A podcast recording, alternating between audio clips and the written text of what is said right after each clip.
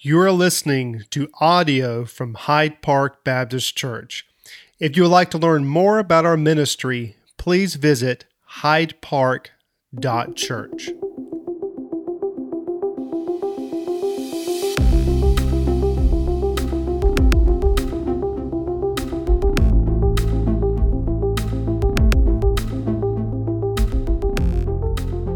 Turn to Matthew chapter 3. Matthew chapter 3. I have been working hard to settle down into the next quarter of sermons. I usually have that out by now, but whatever reason, the Lord is making it a little more difficult this time than it usually is. Of course, I'm going to blame it on Him, right? That's what we do when things aren't going our way. We blame it on Him, but that's not the case at all. It's taking a little more time for me to hear and kind of understand where God would have us go over the next several weeks. So just been listening to Him week by week and making sure that we follow Him. And everywhere that we've been up to this point has been where God wanted us to be. And so I'm still working on that, and it'll be out there eventually. I promise you that. You may be surprised when I tell you this, but when I came up through Bible college and seminary, they left out a real practical side of ministry that I would have really appreciated if they had helped me with, and that's how to do baptisms. Now they may do this now. They may take the classes out and take those who are called to pastoral ministry through that process. But I did not receive any instruction on how to actually do a baptism. So as you can imagine, I've had some interesting mishaps down through the years as I got accustomed to doing this. I mean, it would make sense that they would train you with this. I mean, think about it. You got somebody who's very nervous, the pastor, who's going to be baptizing someone who is equally as nervous or more so, and you're going to be getting into a big tank of water. There's a lot that could go wrong there. So I think some practical steps would be very helpful. So when I entered into the ministry full-time, the pastor I was serving with, it probably wasn't 3 or 4 months in. I led a teenager to Christ, and he said, "You're gonna baptize her." Well, that just sent fear through my bones, because at the time I was still in Bible college. At that point, I haven't even entered seminary, and I was learning and applying as I went. And my senior pastor, he didn't give me any advice or any instruction. He said, "There's the water. Make sure you put her under." Okay. So we're going to go with this. Well, I spent a lot of time thinking about what I was going to say and what I was going to do, but I didn't spend any time walking into the baptistry, getting used to the mechanics of baptism, because there's a lot to it. Now, from your perspective, it didn't look like much, right? I mean, you get in water, you push somebody in the water, you bring them up. But let me tell you, there's more to it than that. Or maybe I'm making it out to be more than that, but I'm telling you, I stress over stuff like this, and I needed some instruction, and my pastor said, "Baptize her." Okay, so we get up to the day, and the baptistry's full of water. I did not even go upstairs to where the baptistry was. I was so focused on what I was going to say, I didn't think about the mechanics. And the pastor I was serving with, he was 6'4", big guy, tall. And we always did our baptisms right before second service. So we would have to, come back and get into the service after the baptism was done. So one of the ways we would speed this up, or one of the ways he sped it up, is he wore waders, fishing waders. Well, I didn't think about him being 6'4" and his waders being 5'9". So I go up and I'm getting ready for the baptism. And I put his waders on because I didn't have a set. And I thought, this is going to be a problem. So the only thing I knew to do was just to roll the waders down all the way around me. I'm like, okay, I'm good to go. I didn't have any straps on. I just had waders on. And I fish a lot in the river, so I thought I had this. So I get in the water. I am nervous. And let me just say this: when the pastor's nervous, it makes the candidate 50 times more nervous. Okay, and so she's feeding off my nervousness, and I'm feeding off hers. This is not going to go well. I just wanted to get her out of there without drowning her. So we get in the water, and I go through my thing, and I think I said all the right things. I'm not sure. I know I was stressing over that. But when I laid her back in the water, I dipped in a little too low. So 50 gallons of water went into my waders. Now, for you science types, or for those of you who are wired scientifically, you know that a gallon of water weighs 8.3 pounds. Well, you do the math. A size extra large waders full of water up to my chest inside the waders. I can't hardly move. It took me, the choir was already in the second song before I got out of the baptistry because I got 600 pounds of water and I had taken, if you remember the Ghostbusters movie, Stay Puff Man, there you go. I'm having to like get one leg up and another leg up, and the pastor said when I got out, the water level went down a foot when I got out. And then Monday morning, the janitor came, was at my office when I got there, and she wanted to know why the whole third floor was flooded with water, because I had to hurry and get out of the waders to get back into the service. So guess what happened to all that water? It was spilled all over the carpeted floor. My suit was soaking wet. I was sitting in the front row. When I got up off the pew was wet because my pants were soaking wet. I didn't have any other clothes to change into, so I got back down dripping into the service just to get through it. That was my first experience. Second experience, I think this was maybe a few months later. Pastor had someone come to faith in Christ during the service, and this guy was big. He's a big guy, bigger than our pastor, not only in height but just mass. This guy's big. Pastor says, "You're baptizing him next Sunday." All right, good deal. I'm ready this time. I got my waders. I'm good to go, no problem. But I didn't consider the fact this guy was as big as he had to weigh 240, 250, big guy. So I've got everything planned out. I've got it all figured out, and I met with him before. I did all the right things. And we're standing at the top of the steps while the congregation is doing the first song. And he leans over to me and he says, "By the way, I'm scared to death of water." And also, I can't stand to have my face go under the water.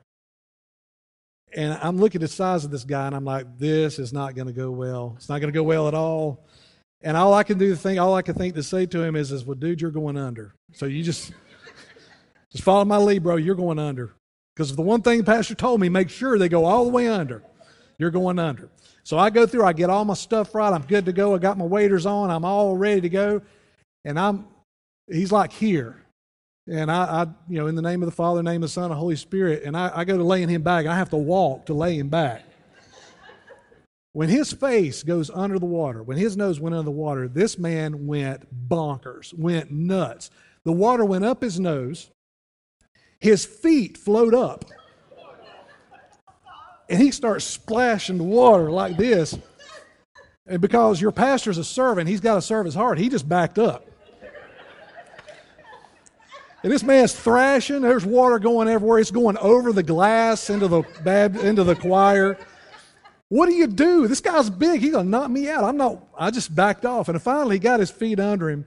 And I helped him out. He's just coughing and hacking. There's stuff coming out of his sinuses.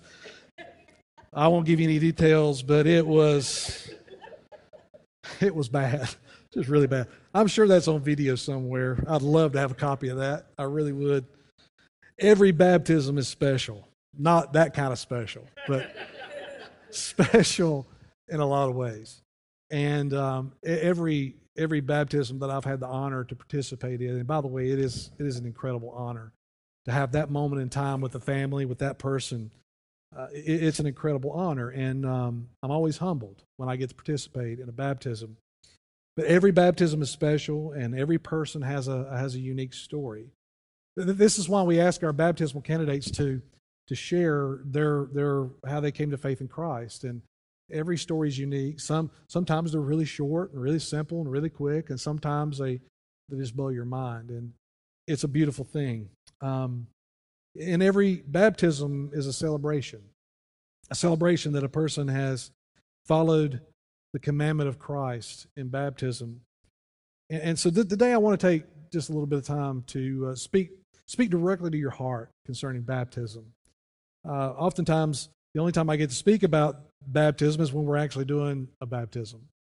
But I want to take today and speak about it because I know that there are several adults in our church who've just kind of been holding off. Some of us because of your schedule, some of us been because of work-related stuff, but for some, there's other reasons. Fear. Listen, I understand that. I was baptized in a river when I was 16 years old in the middle of March. It was freezing cold. And it took a lot for me to get in front of people to do that. I wasn't an out front person. I understand the courage, I understand the fear, I understand the trepidation from following through with baptism. So why do we baptize as a church? Why do we as a church baptize? Listen, our denomination as Southern Baptists, we want to baptize, but that's not the reason we baptize. It's not because we're Southern Baptists, we have Baptist in our name. We baptize because Christ commanded that we baptize.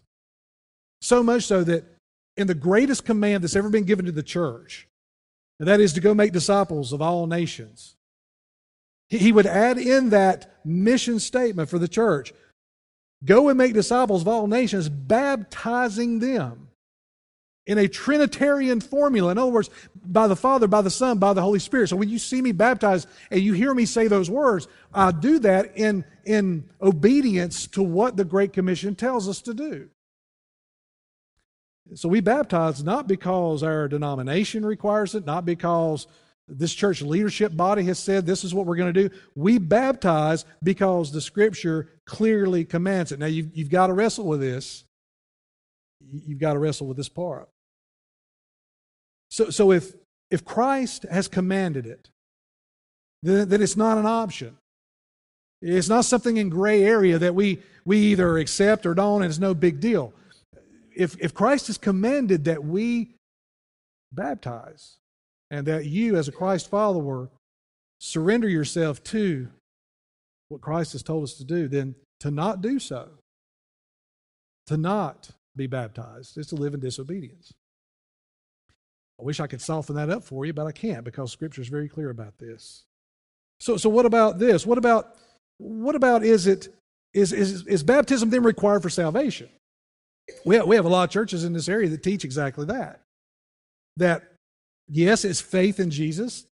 Yes, it's repentance. But it's also baptism. And you're not a Christian until you get baptized. The Scriptures do not teach that baptism is required for salvation. If baptism were required for salvation, then that turns salvation into a works-based exercise, and therefore it could not be part of the gospel. The gospel is very clear. The Bible is very clear about the gospel, that it is not some work that we do, whether you're getting dunked in water, whether you're partaking in communion, or whether you're telling other people about Jesus. Those are not requirements for salvation. What is required for salvation is faith, believing, with repentance, saying, I'm turning away from my sinful life and I turn my life over to you, Christ. That is what is required for salvation. So baptism is not required for salvation.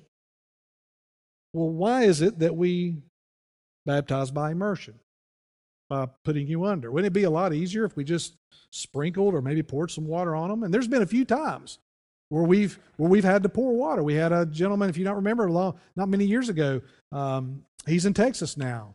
Dwan, he was a paraplegic, and there was no way we could get him in the baptistry. So we kind of switched it up a little bit to help him to be able to make that profession of faith public. But why do we baptize by immersion? Well, first of all, not to take anything away from our brothers and sisters in the Methodist Church or the Presbyterian Church or non-denominational church who choose to sprinkle or pour. I'm not going to throw them under the bus. I'm not going to be derogatory towards them. I love them. If they put their faith in Jesus Christ, they're our brothers and sisters in Christ. They've chosen a different mode of baptism. Maybe you were sprinkled. Maybe they were poured water upon you when you were an infant. Here's the issue, folks. The issue is that when I look at the New Testament, when this church looks at the New Testament, here's what we find. We find immersion over and over and over again. So the reason we practice baptism by immersion is because we see Jesus being immersed in the Jordan River, which we're going to look at in just a few minutes. We see all through the New Testament church that the mode of baptism is immersion, and we as a church and we as a denomination have chosen that we want to follow Jesus as closely as we possibly can, so we're going to follow him into those baptismal waters, and yes, we're going to be stuck under the water. Now, if you come from a different background, you disagree, that's fine. No problem. But as a church body, we're going to stick you under. We're going to stick you way under. And yes, we're going to bring you up. I promise you that. I've gotten a lot better. I've gotten a lot better at it, okay? So, why should you be baptized? Well, let's take a look at verse 13 in chapter 3 of Matthew.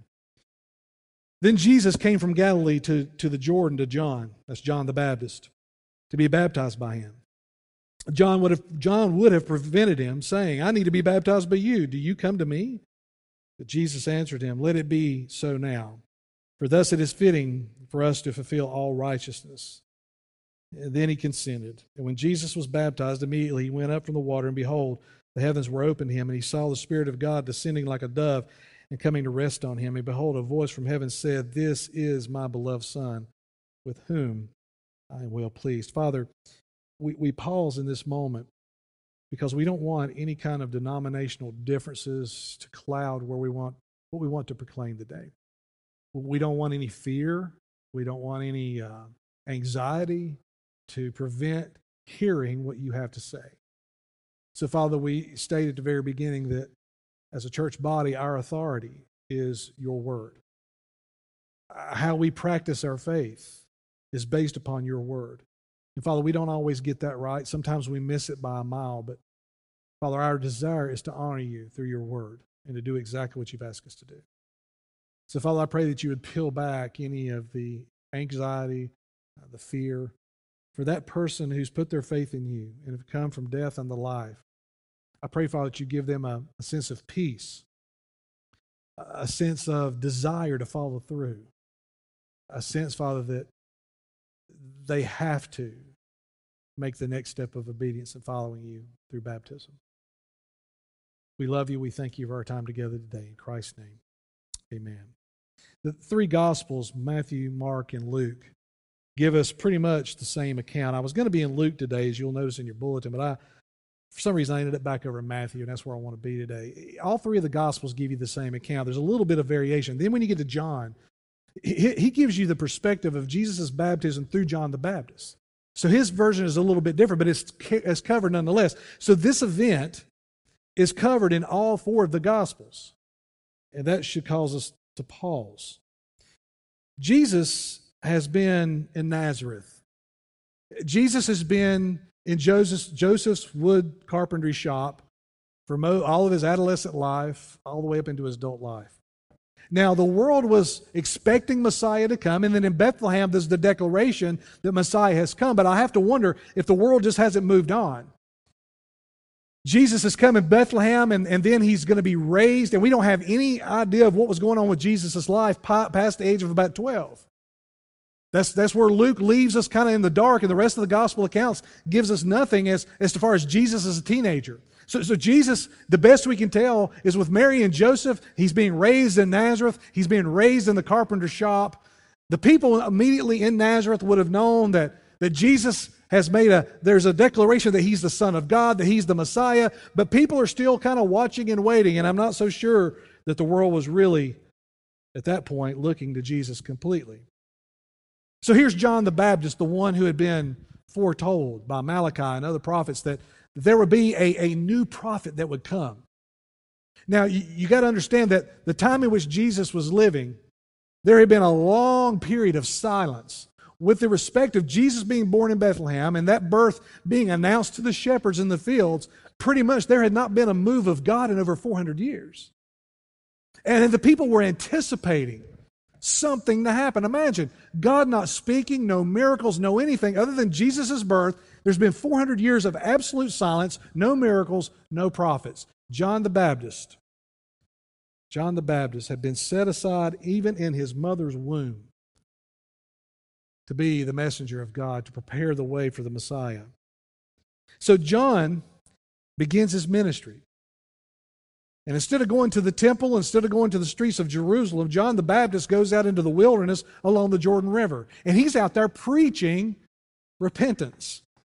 In other words, John the Baptist, his ministry was preaching to the nation of Israel that they would return to God. You see, by the time John the Baptist starts preaching, they had become so legalistic. They had become so distant from God. They had continued in the cycles of their forefathers of repentance, but then turning cold towards God, and then just going through the rituals. And that's where they were, the Pharisees and the Sadducees leading the charge. So John the Baptist is preaching, and people are gathering. Now, some of the people who were coming, they were just going out to see the show. They were just going out to see this guy who's out there with a loud voice yelling and screaming at the Jordan River, proclaiming that The nation should repent. Others would go out there to critique. The Pharisees would show up, and they wanted to make sure that the message this man was preaching was in line with the Old Testament. So they would go out and they would critique and they would turn their nose up at John the Baptist, because here's a man who's proclaiming that as a symbolism of your repentance and your brokenness before God, that you come down into this river and you be immersed into this water. That was the message John was preaching. Now get this picture. The people are coming from all over the place, predominantly Jews. And they're making their way out to this wilderness location where John the Baptist, and there's one man among the crowd that really nobody really knows. Maybe a few. But among the crowd is Jesus. And he has left Galilee, he's left Nazareth, and he's made his way down south to where John the Baptist is baptizing. Now, if you remember, when John the Baptist was inside his mother's womb, and when Mary came and got close to his mother, that John leaped in the womb. The Bible says that John the Baptist was filled with the Holy Spirit in the womb of his mother. It's incredible. So Jesus is now walking among the masses of people making their way to the Jordan River. Jesus didn't have a sign around his neck saying, "Hey guys, I'm the Messiah." He didn't have a sign around his neck that said, "Hey, I'm sinless. Hey, I'm not coming down here to repent," although Jesus didn't come to repent. He came for a whole other set of reasons to be baptized. The rest of the crowd is coming because some of them want to truly repent, to turn from their evil, and to restore their faith in God. And Jesus is among the crowd. And there's only one person that's really going to recognize him for who he is. That's John the Baptist. John the Baptist is maybe down in the river, and he's preaching strongly that the people should repent. And as he looks across the crowd, just like I do when I'm speaking to you, I look across the crowd. If my eyes lock with you, that doesn't really mean anything. It just means I'm looking at the crowd. Okay, it doesn't mean I'm preaching at you. It just means that I'm looking at the crowd. John's looking at the crowd, and he's proclaiming this message of repentance, and his eyes come around, and he locks on one person, Jesus Christ the Messiah. And John is blown away. The day that has been foreordained before the creation of the world in eternity past, that Jesus Christ would come forward out of the masses of people, and he will be baptized by John the Baptist. John looks at him and says, "Behold, the Lamb of God who comes to take away the sins of the world." And Jesus walks down out of the crowd. And what's amazing to me about this is that even at the very beginning, even at his birth, Jesus is with the lost and broken people. No place to lay his head. The inn is full. He's in a stockyard with animals. Instead of a palace where he belongs, he's born into the filthy dirtiness of a barnyard. Then he's raised in Nazareth. And the common statement about Nazareth is there's nothing good in Nazareth. Nothing ever good came out of Nazareth. And then he leaves Nazareth and he's walking with the masses of lost, broken people. He's with the broken people. And then in that place where all these broken people have gathered together, some of them wanting to truly repent, Jesus comes out of the masses of brokenness, walks down into the water. John says, "This man, I'm not even worthy to touch his sandals." And John doesn't even want to baptize him. John is overwhelmed with the moment. Notice, John would have been prevented him saying, "I need to be baptized by you, and do you come to me?" And I think about John the Baptist. Here is the Son of God. Incarnate God in the flesh. And John is going to baptize the Son of God. And Jesus says, verse 15, "Let it be so now, for thus it is fitting for us to fulfill all righteousness." So why should you be baptized? Why should you take the next step in obedience? But here's the first one you can write down. You should be baptized because it requires surrender of your will to God. It requires you to surrender your will to God. Jesus says, it is fitting for you to do this, John, not because I'm a sinner and I need to repent, because Jesus was perfect in every way. Jesus is not in that water because he needs to declare repentance to the rest of the world. Jesus is in that water because God had ordained that Jesus would be at this moment, at this time, with John the Baptist to fulfill God's plan for Jesus' life and for the life and the will and purpose of God in the world. Righteousness, the right thing. Jesus says this is the right thing to do. Not only do I want to identify with the lost and broken people, but I want to identify with those who come and follow after me. I want them to do the same thing, and I want to identify with humanity, but also I'm going to surrender my will to the Father's. If Jesus has commanded baptism, in other words, it's not optional, then to do anything else is to live in disobedience. Here's the crazy thing, folks. Baptism, if you haven't been baptized, you're looking at baptism as this big thing. You don't want to get in front of people. You just don't want to have to go through that because maybe you're an introvert. Maybe you're a person who likes to be behind the scenes. And the whole idea of being in front of a bunch of people and getting dunked underwater and messing your hair up and getting your clothes wet and all that stuff, you're dwelling on all that stuff. But you got to understand, to continue not following Christ's command for your life is to continue to not surrender your will to Christ. In other words, you're living in disobedience. The reality is that baptism is going to be the easiest thing that Christ ever asked you to do. I'm going to say that again, and disciples of Jesus, those of you who've been baptized, you've been following Jesus for a while, if you agree with this statement, I want you to give an amen. Jesus, this will be the easiest thing that Jesus ever asked you to do. Amen. I promise you, it's only going to get more difficult from there. He's going to ask you, to talk about him. He's going to ask you to bring him up. He's going to ask you to share your testimony. He's going to ask you to sacrifice part of your income to support his kingdom work globally. He's going to ask the husbands to love your wives as Christ loved the church and gave himself for it. Wives, he's going to ask you to submit to your husband's spiritual leadership in the home. Children, he's going to ask you to submit to your parents' leadership in the home and to obey them. Parents, he's going to ask you to make sure you don't dishonor your kids, treat them harshly. Am I making the point here?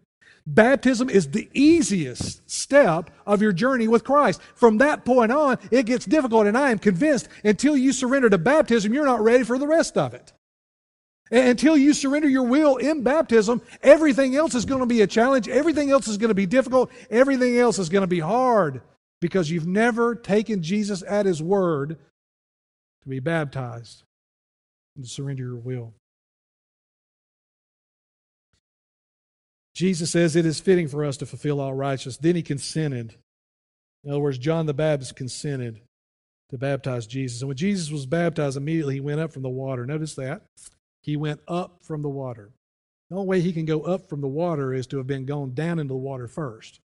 Jesus went under the water. Every time we baptize someone in the baptistry we've got, or if we baptize somebody in a pool, or if you were baptized in a river, if you were stuck into the water, you are not only following Jesus in obedience, but you're following Jesus the same way Jesus was baptized. Exactly the same. In front of a bunch of people who are going to celebrate the fact that you've surrendered your will. Jesus was put down into the water, and he was brought up. Notice what happens. Behold, the heavens were opened to him. And he saw the Spirit of God descending like a dove and coming to rest on him. And behold, a voice from heaven said, "This is my beloved Son, with whom I am well pleased." Those unique moments in Scripture that should make us pause. This is one of them. Because right here in this text, you have all three parts of the Godhead Trinity present and accounted for. That's a rarity in Scripture. You have right here, you have Jesus, the Son of God, in the arms of John the Baptist being lowered down in the water.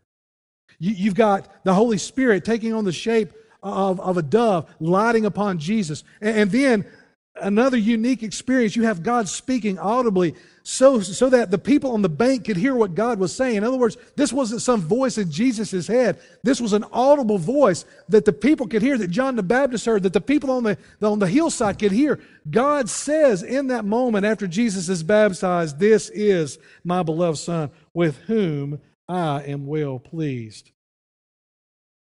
God affirms the identity of Jesus Christ. Publicly, audibly. In that moment, Jesus is no longer just a son of Joseph in a carpenter shop out of Nazareth. At that moment, Jesus is not just some other guy who happened to show up with the other crowd of people to come and receive repentance. No, in that moment when God speaks, and by the way, God had been silent for a long, long time. God speaks in this moment, and what he says is about the identity of who this man is. This man is the Son of the living God. Guess what Paul says about baptism in Romans chapter 6? You don't have to turn over there. But Romans 6 is one of the most important chapters concerning baptism, because in that chapter, Paul tells us that baptism tells a story of the change that Christ has made in your life. Baptism always follows salvation. Salvation, your faith in Jesus, the transformation that occurs, the adoption, the justification, being declared holy, that comes first. Then we follow that up with public baptism to tell the entire world of the change that God has already made in your life. But Paul says in Romans 6 that we identify with Christ. How do we do that? Paul says it this way. He says, think of your baptism as dying to yourself. In other words, the Bible says that, and Paul says in Romans 6, that when we came to faith in Christ, we died. You died. We ceased to exist in that moment. And when I lay someone back in the water in a baptistry, it signifies their death. But as I said at the beginning, I don't want to leave you there too long, because we want to celebrate the next part. And the next part is you resurrected to new life. You are a brand new creation, the new birth. The baptism tells the story of what has already happened. And listen, folks, when Paul says that in Romans chapter 6, he winds it all up by saying now that you are identified with Christ in front of a group of people. There's accountability built in there. Not only that, he says now no longer allow your flesh to be used in unrighteous ways. In other words, now that you've made this declaration of who you are and to whom you belong, now go live your faith out in Christ publicly. So here's the second reason you should be baptized. You should be baptized because it affirms your new identity. It affirms that new identity that Paul talks about in Romans chapter 6. I have learned down through the years that until we understand who we are in Christ, until we understand what happened in that moment of salvation, that we never really live out what Christ has for us to live out. It really is tied to that identity. Because when you begin to understand that you are no longer separated from God, you've been adopted into the family, you've been purchased with a price, when you begin to wrap your arms around all the beauty and the grace and the mercy of what God did in that moment, you can't help but talk about Jesus. You can't help but worship. You can't help but get in God's Word. When you begin to understand who you are in Christ, that identity changes everything. And that process of knowing who you are begins at that baptism, a public proclamation that you're not ashamed of the gospel of Jesus Christ. God affirms Jesus' identity publicly. When you get baptized, you affirm your identity publicly and to whom you belong and the change that's been made in your life. Check out chapter 4, verse 1. So Jesus has completed his baptism. He's done exactly what God has asked him to do. He surrendered his will. His identity's been confirmed and affirmed at that single moment. Guess what happens next? Chapter 4, verse 1, then Jesus was led by the Spirit into the wilderness to be tempted by the devil. Does that seem odd to you? Does it seem as though here we have this mountaintop experience of the Jordan River where God speaks audibly? What a celebration. What a time that would have been. But immediately after that, Jesus was led by the Spirit into the wilderness. If you look at Mark's account, it's even stronger. Mark's account says that Jesus was driven into the wilderness by the Spirit. Not only was Jesus' appointment at the Jordan River with John the Baptist preordained in eternity past, guess what else was preordained in eternity past? That Jesus would go out into the wilderness and he would fast for 40 days. And at the end of that 40 days, when his body has changed because of how long it has been since he's had any food, you would have been able to count every bone in his body. He's been out there in the wilderness without food for 40 days. And it's at the end of that 40 days, at the point when he is the most hungry he could possibly be. Now remember, Jesus is both God and man. And as a man, he suffered from hunger just like you do. So in that wilderness, he's suffering. And Satan shows up right at the pinnacle of his suffering. What you're not going to see in chapter 4, you're not going to see God's voice audibly. You're not going to see a crowd of people around who are celebrating the arrival of Messiah. What you're going to see is a man in a wilderness place who's been fasting for so long, you can see it in his body. And then Satan shows up. And after 40 days, after fasting 40 days and 40 nights, he was hungry. And the tempter came and said to him, "If you are the Son of God," the Greek language behind that can also be translated, "since you are the Son of God, command these stones to become loaves of bread."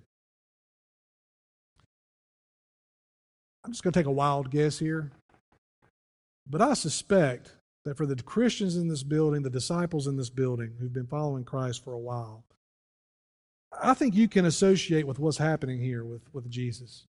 Doesn't it seem as though when you are the weakest you've ever been in your flesh, you are weak, you've been through some stuff, a lot of stuff, does it not seem like that's exactly the time the forces of darkness show up and all of a sudden present an opportunity for you to get out of your suffering, to get out, to take some kind of shortcut around all this thing? Because, I mean, you'd have to admit that if you're born again, you're a child of the King. The King would never want you to suffer, would he? Or could there be something God's going to do in the suffering? Listen, we all suffer. And Jesus is certainly suffering. But notice what Satan offers him. Hey, since you're the Son of God, God wouldn't want you to suffer out here. You're the Son of God. Come on. You have power. You have the ability to change your circumstances. All you have to do is these rocks right here. You can say the word and these rocks will turn into bread. And you can eat and you can fulfill your flesh and you can feel better and you won't have to continue to suffer, because there couldn't possibly be any point for this suffering in the desert, could there? And Jesus doesn't argue with Satan. Doesn't get into a debate. Jesus simply says, "It is written," Deuteronomy chapter 8, verse 3, "Man shall not live by bread alone, but every word that comes out of the mouth of God." You know what Jesus says here? Jesus says there's more important things than physical suffering. Jesus says there's some things that are more important, and what's more important is my surrender to the Father and my identity and who I am and who He is and what He's doing in my life. Listen, I could take the shortcut. I could absolutely turn the stones into bread, but listen, there's something greater, and what is greater is living by every word that comes out of the mouth of God. In other words, Jesus says, my surrender to what God is doing in this moment is more important than turning a rock into a loaf of bread. You know where Satan attacks Jesus first? His surrender to God. Isn't that interesting? That Jesus is completely surrendered to God in the baptism. Jesus is completely surrendered in the fasting. And where does Satan attack first? In his surrender to God. And that's exactly what he does to you. Certainly, God wouldn't want you to be going through this. Why don't you just take a shortcut? Why don't you just engage your flesh? Why don't you just do what you know you want to do that'll make you feel better and not worry about what God has to say, because God wouldn't want you to suffer through what you're suffering, right? Satan has been doing the same thing all down through time and space, and he's doing exactly the same thing to Jesus, and Jesus knows who he is and he knows what the Father's called him to do. He says, it is not by bread alone that we're going to live, it's by the word of God. Notice what else Satan does. Then the devil takes him to the holy city and sets him on the pinnacle of the temple. I think this is on the southwestern side of the temple, overlooking the Kidron Valley. It's a very, very high point. And he takes him up there, and he says, if you are, or since you are the Son of God, just throw yourself off this stone. Throw yourself off this wall. And then Satan gets a little tricky here. He goes and he quotes Psalm 91. And he pulls some verses from Psalm 91, and he says, hey, go ahead and throw yourself off this pinnacle, and he will command his angels concerning you, and on their hands they will bear you up, lest you strike your foot against a stone. In other words, so if you throw yourself down, God's going to intervene. He's going to take care of you. Don't even worry about it. But Jesus says this, Deuteronomy chapter 6, verse 16. Again, it is written, you shall not put the Lord your God to the test. You see, Satan wants Jesus to abandon his mission. Satan wants Jesus to abandon the mission of going to the cross and paying the sin debt for the whole humanity. If he can get Jesus to jump off this pinnacle, if he can get Jesus to just jump, then he'll sidestep the entire mission that Jesus has been given by God. He would no longer be in surrender to God. He would no longer be following God, but he would be in a place of disobedience. And that's exactly what Satan would have him do. He wants him to abandon the mission. He wants him to skip the cross. He wants him to do and take the easy path. Satan wants me to do the exact same thing. He just wants me to take the easy road if at all possible, to never have to go through what Christ would have me go through for the purposes that Christ would have in that moment. In that moment, Satan is trying to get Jesus off of his mission and off of his focus. Notice what else Satan does here. He says, again, verse 8, the devil took him to a very high mountain and showed him all the kingdoms of the world and their glory. And he said to him, all these I will give to you if you fall down and worship me.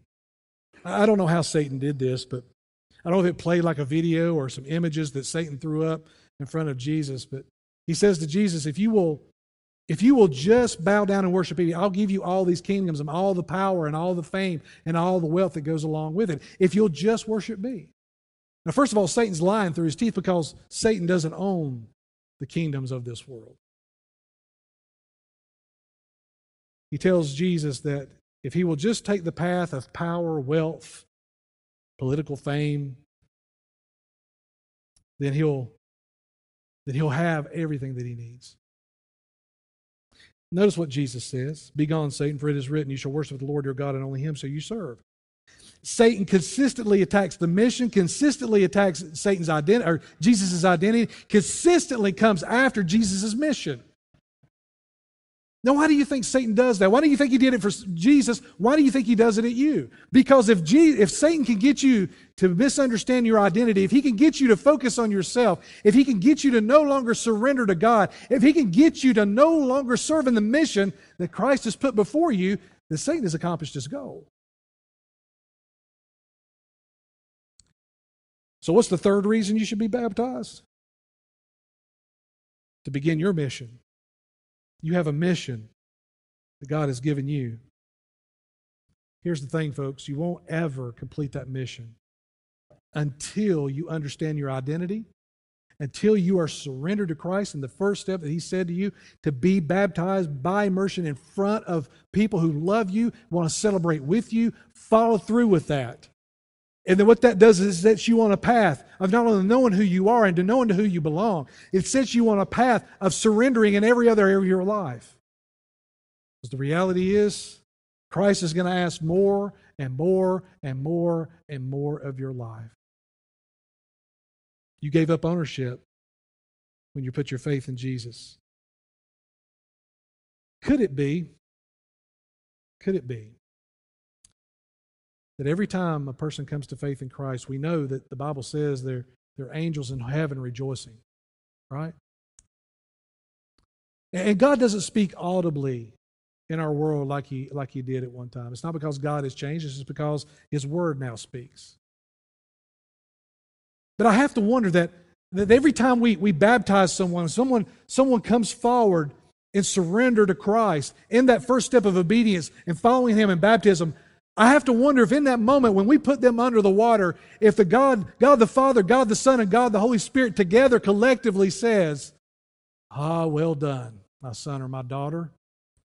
In you I am well pleased." Why would God say that? Because God, the Godhead Trinity, God the Father, God the Son, God the Holy Spirit, is always going to rejoice in a disciple who surrenders their will to God's, always. So what's keeping you from putting your faith in Jesus? What is it? What is it that's keeping you from taking that next step of putting your faith in Jesus and Him changing you from the inside out? Is it fear? Is it what other people think? And if you've already done that, what is keeping you from following that up with baptism? What is keeping you from being obedient and surrendering your will to Christ? Father in heaven, as we continue into this worship service, Father, it is my prayer that you would prepare our hearts for this time of response, but also this time we will gather around the table. So, Father, this table, the bread and the cup, is reserved for those who have put their faith in you. So, Father, for those who've not put their faith in you, Father, we ask that you would use this time of worship to draw them to the cross. Father, for the disciples in this room, for those who have put their faith in you, but have not followed that up with baptism, I pray, Father, that right now they would surrender their will to yours. Father, I believe they resonate with the understanding of not being obedient in one area is causing them to be disobedient in others. So, Father, I pray that right now they would surrender all of that to you. Father, for those that have come to faith, follow that up with baptism. Prepare our hearts to partake of the bread and the cup. This moment of worship is about remembering and anticipating. Remembering the sacrifice, but anticipating your return. And Father, if there's anything in our hearts that would prevent us from partaking of this, we would be willing to confess it as we sing this song together this morning. We love you. We thank you for your goodness and your mercy and your grace. And we seek your face in this moment. We ask all this in Christ's name. Amen. Thank you for tuning in to this week's sermon. For more information about Hyde Park Baptist Church, please check out our website, hydepark.church, or on social media on Facebook and Instagram at Hyde Park Baptist.